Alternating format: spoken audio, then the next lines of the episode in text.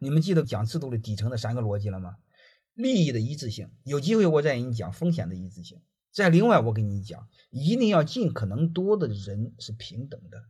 平等有机会我再给你讲啥叫平等。首先做到工资的平等，然后做到福利的平等，然后绩效做公平，奖金做公平。另外还有一个问题，各位兄弟们，什么叫平等和公平？什么叫公平和公正？如果这个你不知道，我就没法再讲了。这又是更底层的东西。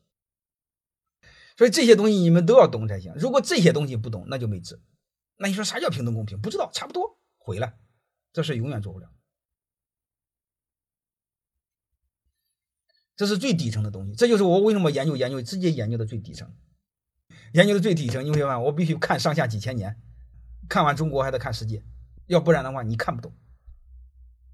严格意义上，我没有读过多少书，我也没有研究过历史，我就是研究股权。因为股权的底层是人权，人权的底层是人性，就这么简单。所以你们为什么我说我老老讲股权，怎么讲起社会了，讲起政治了？